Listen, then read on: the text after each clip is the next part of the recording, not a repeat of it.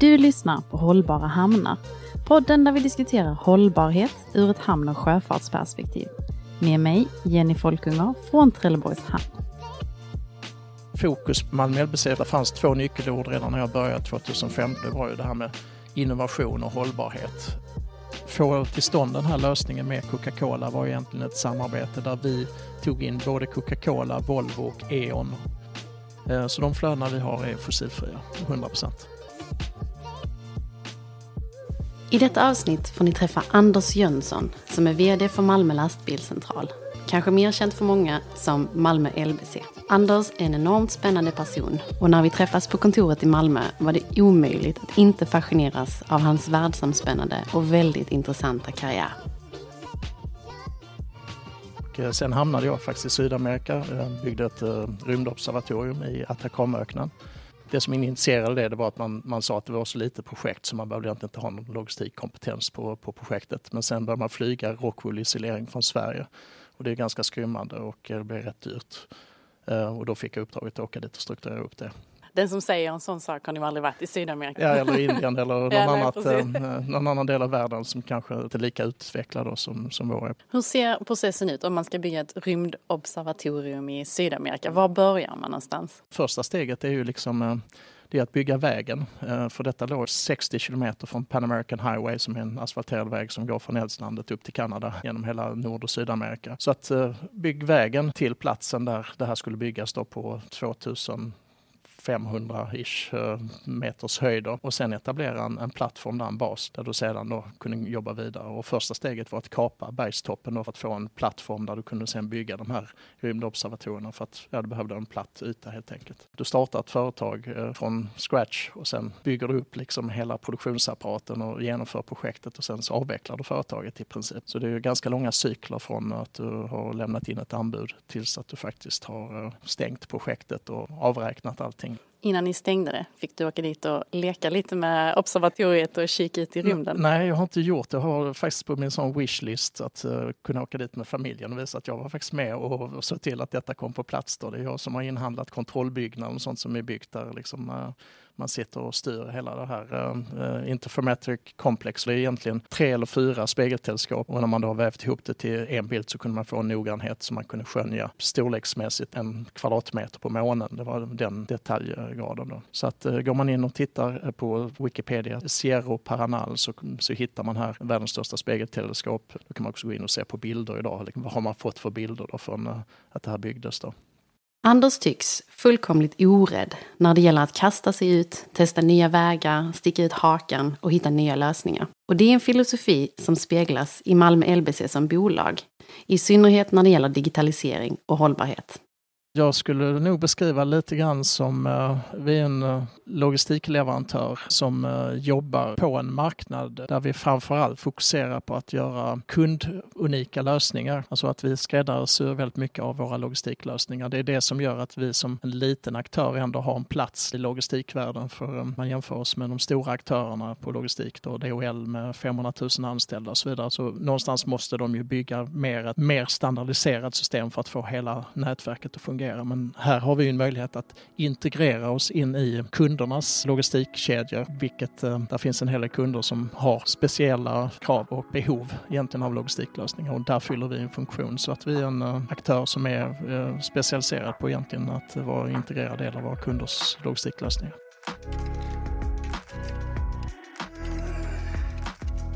fokus på Malmö LBC fanns. där fanns två nyckelord redan när jag började 2005. Det var ju det här med innovation och hållbarhet. Och jag kände själv att det var liksom två områden som jag brann för. Eh, innovation utifrån allt ifrån digitalisering, utveckling av system, processer och annat, eh, teknik och, eh, och sen hållbarhet. Jag tror vi hade 40 bilar och sånt när jag började som hade då och körde lite testverksamhet med, där man hade surfplattor så där man kunde registrera transportsedlarna digitalt. Och 2017 tog vi beslutet och satte krav att om man inte körde digitalt så fick man betala 40 kronor per transportsedel men alla de som valde att köra digitalt fick en surfplatta. Så 3000 transportsedlar gick liksom från papper till digitalt på, på ett par månader. När det gäller hållbarhet trycker Anders på vikten av att leva som man lär för att vara trovärdig. Något som han haft med sig sin tidigare arbetsgivare, som exempelvis DHL.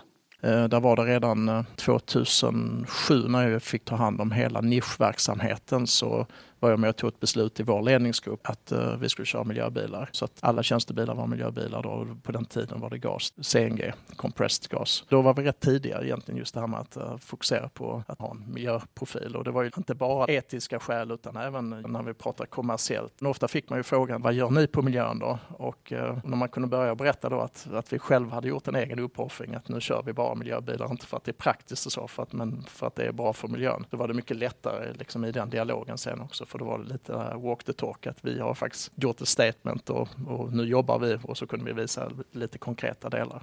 Så det är väl egentligen det jag har försökt lyfta in lite grann i, i Malmö LBC också, att, eh, att vi nu eh, när vi pratar hållbarhet som alla hela världen gör just nu, känns det som ibland, så är det kanske viktigt egentligen att säga vad gör vi konkret? För då får man en annan trovärdighet i, i arbetet. Då.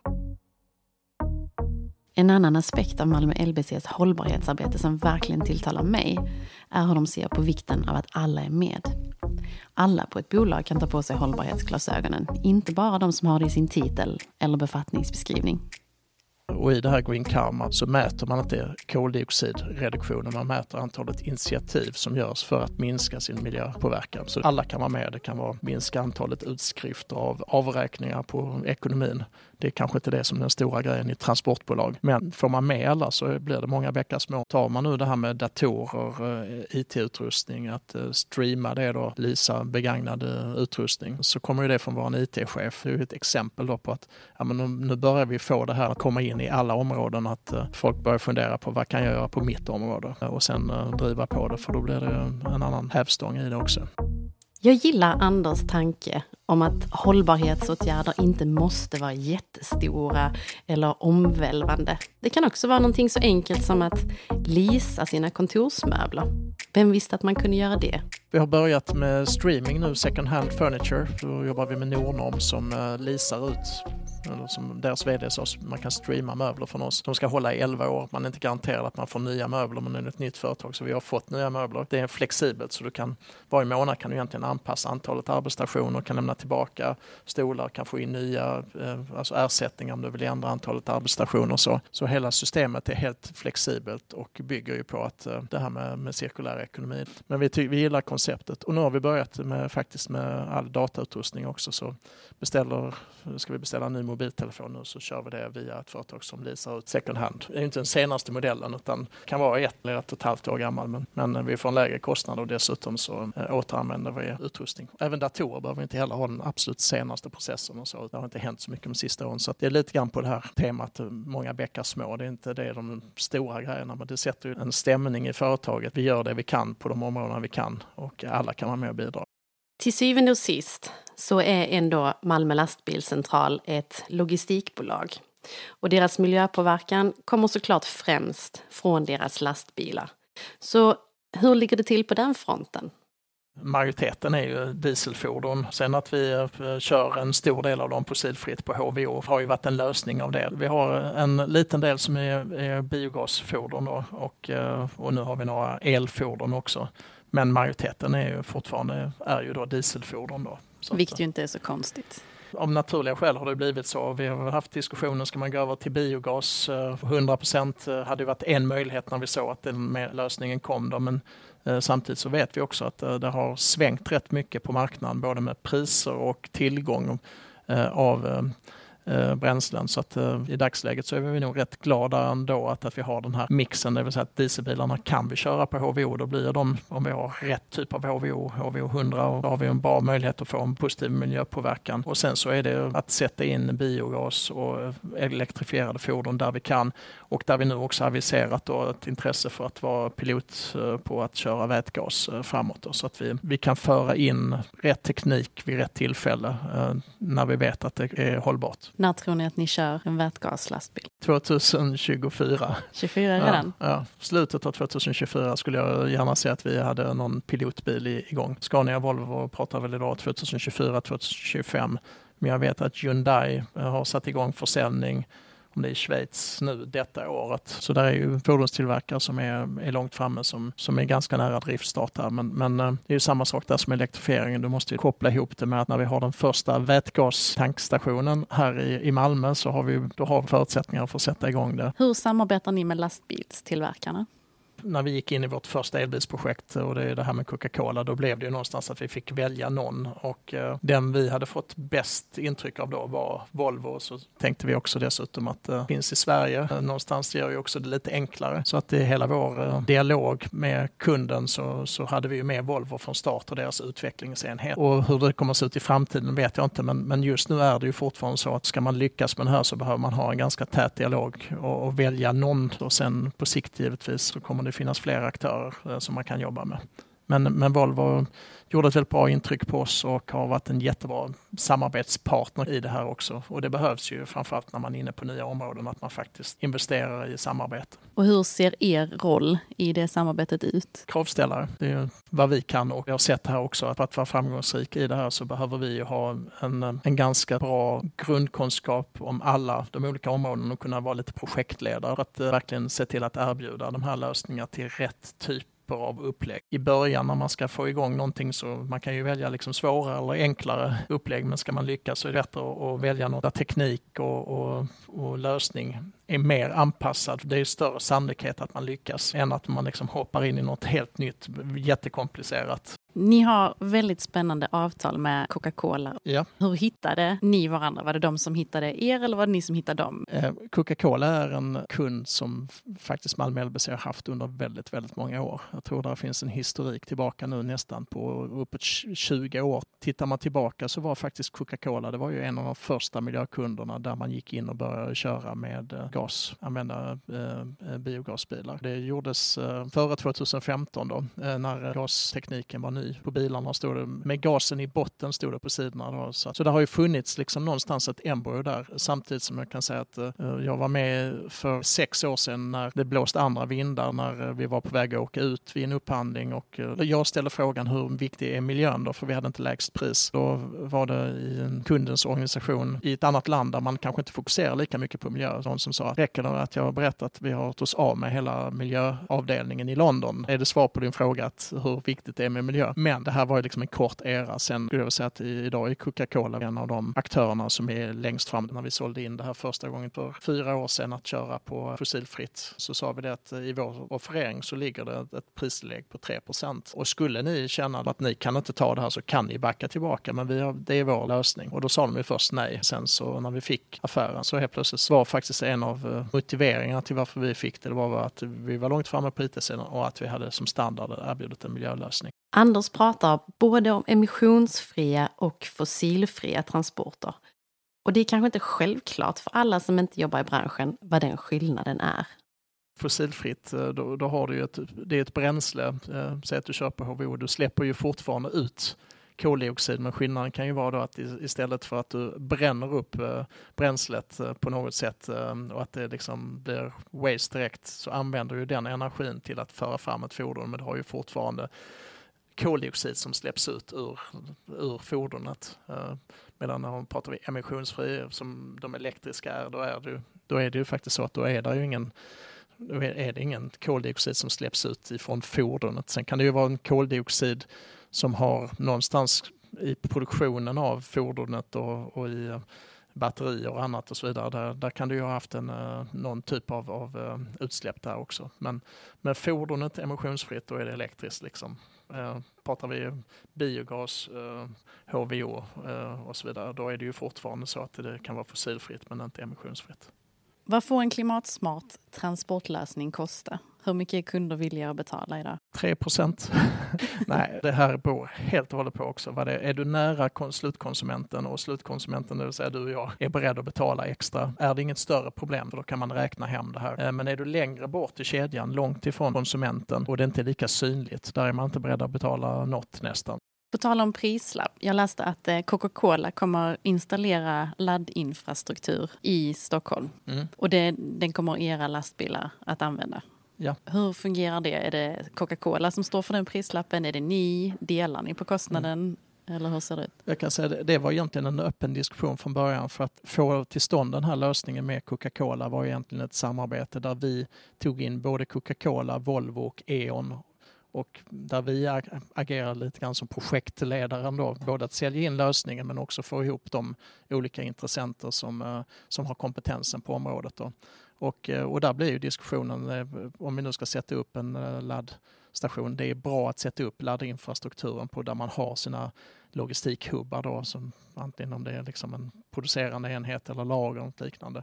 Och då var det ju eh, naturligt att eh, det skedde på, på Coca-Colas mark. Och då blev det också naturligt utifrån att Coca-Cola är fler leverantörer än Malmö LBC. Då ska man ju bygga en infrastruktur som man kan använda för kommande andra leverantörer också, att de kan utnyttja. Så vi gjorde kalkyler, eh, vi jobbade med och tog fram lösningar på hur det skulle kunna sättas upp och vad det skulle kosta och snabbladdare över nattenladdare. Gjorde egentligen ett business case på ja, vad kommer då elen att kosta med dagens elpriser om vi nu sätter upp det här. Och då blir ju det en bas och sen så valde ju Coca-Cola med sin elleverantör att då sätta upp lösningen. Men, men eh, där var E.ON väldigt gentila i, i, var med i utvecklingsarbetet hur man ska göra detta på bästa sätt också med målet att vi behöver alla hjälpas åt att bygga den här laddinfrastrukturen för att eh, våra framtida elektriska lösningar ska fungera. Och då kan man liksom inte sitta på sin kammare och försöka hålla på vad man vet utan eh, här behöver man samarbeta. Malmö LBCs satsningar har betalat sig och man har intagit en stadig position i hållbarhetstäten de, de flödena vi kör idag eh, eh, så är det så att alla fjärrtransporterna går eh, på antingen på biogas eller HVO och från och med nu då 18 januari så sätter vi igång då elektrisk distribution i Stockholm. Så, att, så de flödena vi har är fossilfria, 100 procent. Det är väldigt häftigt. Mm. Ja, det, det, är, det är inte så många som är där. Att, och det är väl en av anledningarna till att jag säger att Coca-Cola är lite grann i framkant utifrån att uh, ha det fokuset nu också. Du sa att de har en, en räckvidd på 30 mil, stämde det? Mm. Är det maxräckvidd eller är det är det optimala förhållanden? Vad är det för typ av, av räckvidd? I många fall så när man pratar räckvidd så är det ju ofta i optimala förhållanden. Säg som så här, det är möjligt att köra 30 mil. Vi kommer att ligga någonstans fönstret 20 till 80 procent av eh, batterikapaciteten då, att man eh, ligger och spelar där. Så det innebär ju att man gör eh, laddningar. Och sen är det ju så att alla behöver ändå ta en paus. Så att det här med att ligga och köra 30 mil i sträck, det kan man ju göra och det gör man också. Men som sagt, det, det skadar det att, att ta korta stopp och, och har man då möjligheten och ladda på den tiden så blir det, så blir det ganska bra. Vi är många som just nu kliar oss i huvudet och försöker lista ut vilka satsningar som är rätt för framtiden. Vilket är långt ifrån enkelt. Och eftersom Anders är en transportvisionär av rang var jag väldigt nyfiken på att höra vad han ser i sin kristallkula. Alltså jag tror ju el är en vinnare eh, framåt för att eh, om man nu tittar på bränsle. För att eh, då, du har sol, eh, det du har eh, vind, eh, man pratar om vågkraft. Där, där finns fler saker att utveckla just när det gäller el. Då. Och, och då blir det ju indirekt blir det ju vätgas också för då behöver elen för att tillverka vätgas. Då. Men, men hela den cykeln med att du slår sönder en vattenmolekyl i vätgas och syre och sen så efter en bränslecell och sånt så, så gifter de ihop sig så får du ut vatten igen. Um, så kan du bara producera elenergin så kan du producera vätgasen och, och direkt um, använda elenergi till, alltså till, till batterier och till, till eldrift. Så att, uh, jag, tror ju elen är, är framtiden. Man, men vi, har en utmaning för att vi har inte el så det räcker i dagsläget. Eh, så att eh, där behöver det ju eh, hittas nya lösningar då för att tillgodose det. Sverige har satt upp nationella mål som bland annat innebär att växthusutsläppen från inrikes transporter ska minska med 70 procent till 2030 jämfört med 2010. Eh, och som exempel på styrmedel som man kommer använda sig av för att nå de här målen så nämns exempelvis elektrifiering, reduktionsplikt, vägavgifter eh, samt ökad transporteffektivisering genom höjda transportkostnader och förbättrade alternativ. Vilka styrmedel och åtgärder vill du absolut inte se och vilka hoppas du att de kommer använda sig av? Vad är bra och vad är dåligt?